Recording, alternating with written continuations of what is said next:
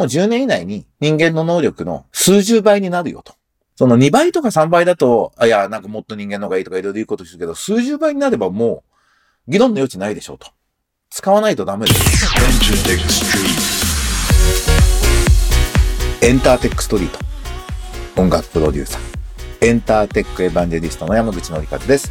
このポッドキャストはラジオトークアプリから Spotify、Apple Music などにも配信しています。今あなたがお聞きになっているサービスでブックマークをお願いします。毎週月曜更新を基本にやっております。今とこれからのエンターテインメント&テクノロジーのホットトピックスについて一緒に考えていくこのプログラム。短い時間ですが、今日もまたお付き合いください。なんか秋らしくなってきましたね。本当になんかもう朝晩は肌寒いって今年なんか季節の変わり目ピッと来た感じがするんですが、なんかすごくいい気候で嬉しいなと思っております。僕この1週間で言うと音楽マーケティングブートキャンプっていう音楽マーケター育成のプログラムも今第4期をやってて今実践編に入ってるんですが、ゲスト講師にチュンコアジャパン代表の野田くんに来てもらいました。1時間ぐらいの講義もやってもらって、僕もデジタル市場の最新情報のキャッチアップみたいなのをね、できてちょっと勉強になりました。それから秘密で今チュンコアがジャパンが準備している新しい機能、これなかなかいい機能なんですよね。多分、1、2ヶ月で発表になると思うんで、チェックしていくと、ちょっと世界的にも、やっぱり彼は海外の情報もあった上で日本の事情も分かってやるんで、グローバルで見ても面白いサービスだなというふうに思います。後で話そうかなと思うんですけど、ビリーヴジャパンのね、話とかもしたりして、いろいろ音楽業界の今後についても、懇親会も行ったんでね、意見交換できて、有益な時間でした。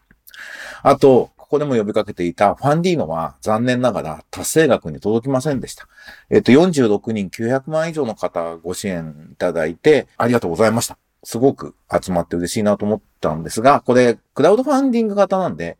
目標額に達成しないと不成立って言ってチャラになっちゃうんですよ。なんでちょっと残念だなと思っていて、ちょっと力不足を感じております。でもなんかこう出資を呼びかけるっていうのはね、自分がやっているビジネスに関して非常に貴重な経験でした。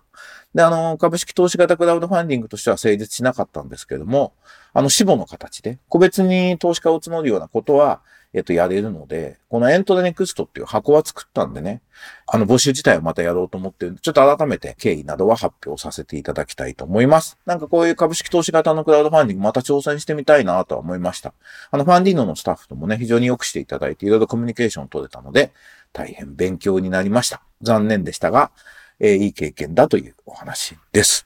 さて、最近のニュースなんですけれども、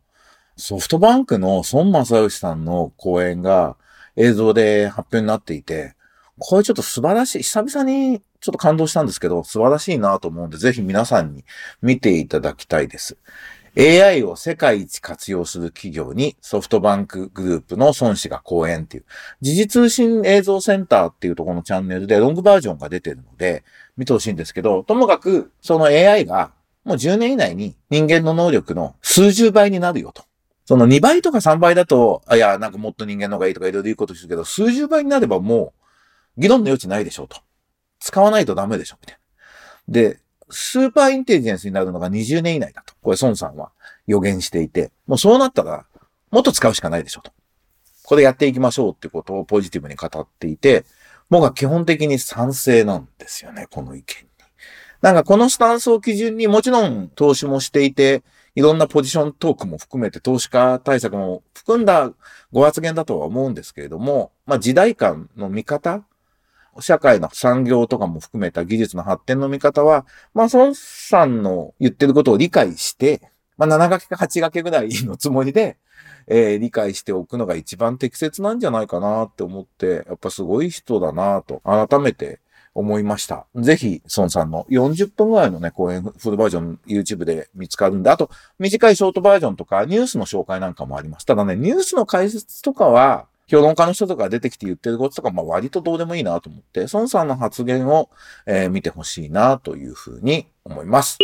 それからですね、ノートで書きました。ネクストーンレコ直出資とビリーヴジャパン設立と日本の音楽界 DX を感じる2つのニュースっていうタイトルで、書きました。で、ネクストーンのレコ直を子会社化っていうのも、非常に大きな事件だと思うんですね。で、細かくノートに経緯書きましたけど、レコ食っていうのはもともとレコード会社直営っていう、着歌ってみんな覚えてます？ガラケー時代の携帯電話で聴く音楽をやるための、着歌をやるためのレコード会社直営っていうサービスをやるためにレコード会社が作ったサービスだったんですよ。で、ガラケーがなくなって、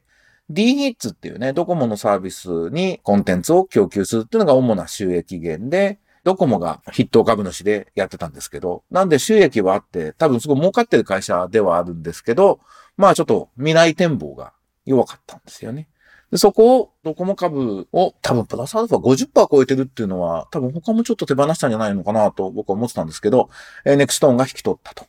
ネクストーンはご存知だと思うんですけど、第2ジャスダックに対抗して著作権の取り扱い分配をしている株式会社で上場している会社です。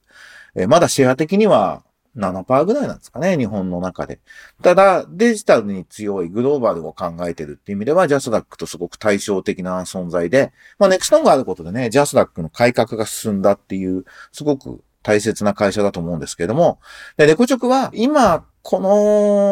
5、6年、7、8年出したサービスで当たったサービスは残念ながらなくて、ちょっと苦しんでた部分もあると思うんですけど、音楽専門の会社でプログラマーを50人だったかな以上雇ってる会社なんてなかなかないんで、非常に大事な会社だなと思います。で、まあネクストーンってね、もともとプロダクション系が作った JRC っていう団体と、E ライセンスっていう会社、そこで APEX が応援してた会社なんですけど、ここが合体してできたんで、なんかそのレコード会社、大手レコード会社が作った会社を、そういう経緯のプロダクション系からできた会社が引き取るっていうのも、なんか音楽業界のパワーバランスが、まあ当たり前なんですけどね、変わってきたんだなってことを確認するニュースでもあって、このネクストンレコ直の提携というか、子会社化っていうのは注目したいと思います。ただ、まあ、イノベーションが起きるっていう感じの顔ぶれではないので、従来の音楽業界とその周辺の方々なんですよね。だからここに本当に外からスタートアップがそれこそチュンコアじゃないけどオーディオストックじゃないけど7じゃないけどってかそういうところの的な人たちがなんかもっと絡んでいってイノベーションサービス自体が変わっていくとかマーケットを変えていくとかなんかそういうエコシステムを変えていくようななんかそういう動きにつながっていくといいなぁと。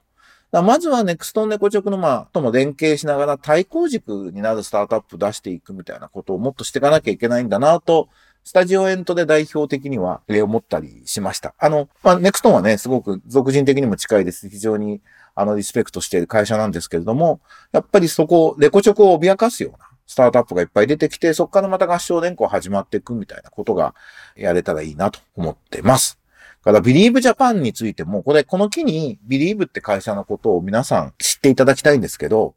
フランスの会社で、いわゆるデジタルに特化した、今デジタルに特化している場合はレコード会社のことをレーベルサービスみたいな言い方するんですけど、レーベルサービスとして、今、そのユニバーサル、ソニー、ワーナーという3大メジャーに次ぐ存在のデジタル特化のレーベルとしてビリーヴっていうのは注目されてるんですね。フランスで上場もしてる会社なんですけれども、で、アジアなんかにもすごい進出していて業績を伸ばしてる会社です。で、ここがチュンコアジャパンの合弁元で、チュンコアジャパンのマジョリティを持っているアメリカのチュンコアの本社を随分前に買収したんですね。なので、チュンコアジャパンにとっては、ビリーヴジャパンっていうのは孫会社に当たる。逆か。チュンコアジャパンが孫会社に当たるっていうことなんですよ。ただそれでじゃあビリーヴジャパンができた時にこれどうするのかっていうのが、で、経営陣どうなったのかなっていう顔ぶれを見たら、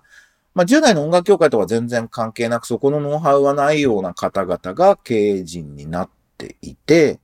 だからまあそのビリーヴが持っているノウハウで日本で頑張りましょうってことなんでしょうけど、まあそうなるとね、ソニーがやってるオーチャードとか、スペースシャワーがやってるスペシャフーガとか、まあユニバーサルのワーナーもね、スピンナップとか ADA とか、ディストリビューションサービスは持っていたり、ポニーキャニオンがね、アーリーリフレクションってやってたりとか、いろいろ大手レーベルがちょっとデジタル特化のディストリビューションプラスアルファ的なレーベルってやっているので、そういうところが競争相手になるときに、アーティストがビリーヴジャパン選ぶ理由って何があるのかなっていうのは、まあ一旦疑問なんですよね。で、かなり海外事情分かってるアーティストだと、アジア展開していくときにビリーヴジャパン通じてビリーヴのネットワーク使えると良さそうだなっていうことは想像しうるんですけど、そこまで想像できてやってみようと思うアーティストがいるのかなっていう。なんか僕ビリーヴジャパン成功するためには、なんかもう一味、もう一ひねり、なんか、アイデア、経営的にアイデア必要だろうなって、思いつつ注目していきたいなと思います。それから、ティムのセミナーでファシリテーターやるっていうのはプレスリリース出ました。東京インターナショナルミュージックマーケットっていう経済産業省がやっているオフィシャルの日本で唯一の音楽日本一なんですけれども、ここで音楽ビジネスとテクノロジーの現在地 NFT と AI とっていうサブ隊でドットミューラー代表で NFT マーケットやってるバンコウスケ君と、そこで最近リリース NFT で作品を発表したリスナーのまどさんってアーティストにも出ていただいて、3人でちょっと NFT の現在位置、晩にいろいろヨーロッパ、欧米の状況とかレポートしてもらいながら話すっていうのと、僕が AI については、スピーカー呼ばずに僕が現状いろいろ情報をまとめて、音楽系の AI サービスやってるところにアンケートを取らせていただいて、それを発表した上で、音楽と AI の関係性っていうのを、この3人のメンバーで話していこうかなと思っております。またね、レポートなどもノートに書きまして、ティム行かれる方はぜひ、10月の27の午前中だったかな、に、やりますので、ぜひぜひいらしていただきたいと思います。ということで、なんか今週は僕の活動報告みたいになってしまいましたが、日本の音楽界もやっと DX デジタルの方向に動き始めているなぁと、これを加速していくためにもっともっとスタートアップ出していきたいし、スタートアップ間の連携みたいなこともしていきたいねって野田くんとも話したんですけど、そういうことをやっていきたいなと思っておりまするエンターテックエヴァンジェリスト山口のりかずでした。エンターテックストリート、また来週お会いしましょう。それじゃあね、バイバイ。